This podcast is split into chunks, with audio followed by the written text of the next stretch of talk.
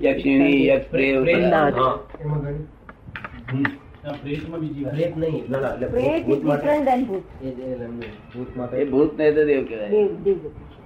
ભૂત એક દેવગતિ. અને પ્રેત એટલે- પ્રેત આ એ જે એવું જંડ બધું- પણ દેવગતિ ખબર? જંડ ના, પણ. ના, ના, ના. નહીં. કે દેવ લોકો એટલે શું ભૂત અહીંયા આગળ આવે ને તે શરીર પોતાનું વિક- એ વિક્રિય વિક્રિય હોય છે વૈક્રિક દેહ હોય છે. વૈકરિક એટલે પોતાનું શરીરનો જેવો આકાર લો લઈને આવે હા હા.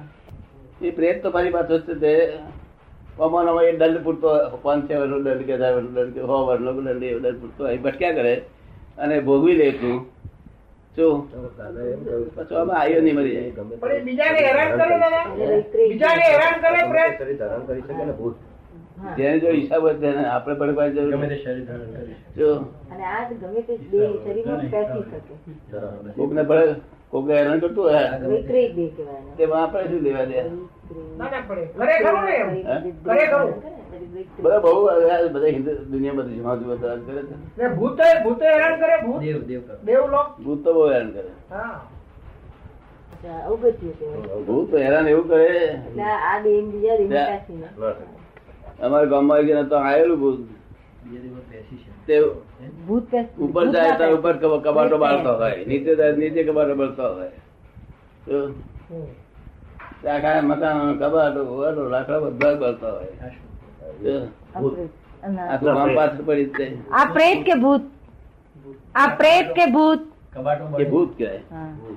પ્રેત તો હંમેશા કોકના શરીરમાં પેસીને કામ કરે હા, બસ. સમજો, સમજી ગયો. પેલામાં કબાટો બાંધે, એવું બધું જે બનાવો બનતા હોય ઘટના હોય બહારનો કામ ભૂત કરે બહારનો ગમભૂત કરે. પેલું અંતર એમ. આ ભૂત પ્રેત ઘૂસી ગયા કાઢવા કેવી રીતે ભૂવા. ભૂત પ્રેત પેસી ગયા કાઢવા કેવી રીતે ઈ રણી લઈ જાઓ તો કરી આલે. દવાખાનું કરે એનું. હા? એનું દવાખાનું કરે ભૂત પ્રેત કા- કાઢનારાનું.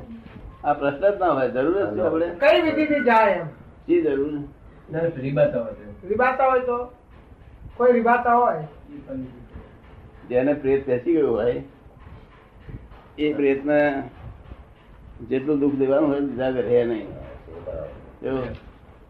પછી નિમિત્ત મળી આવે ને તો ત્યારે જો. દુકાન માલિક અમે કાઢ્યું. હા, એમ કે. એક જણે એક ભાઈને એક ભાઈ આપણું જ્ઞાન લીધેલું હમ. તે આ દુઃખ કરવા માટે જ ના લીધું તો આપણે જાણીએ નહીં હા.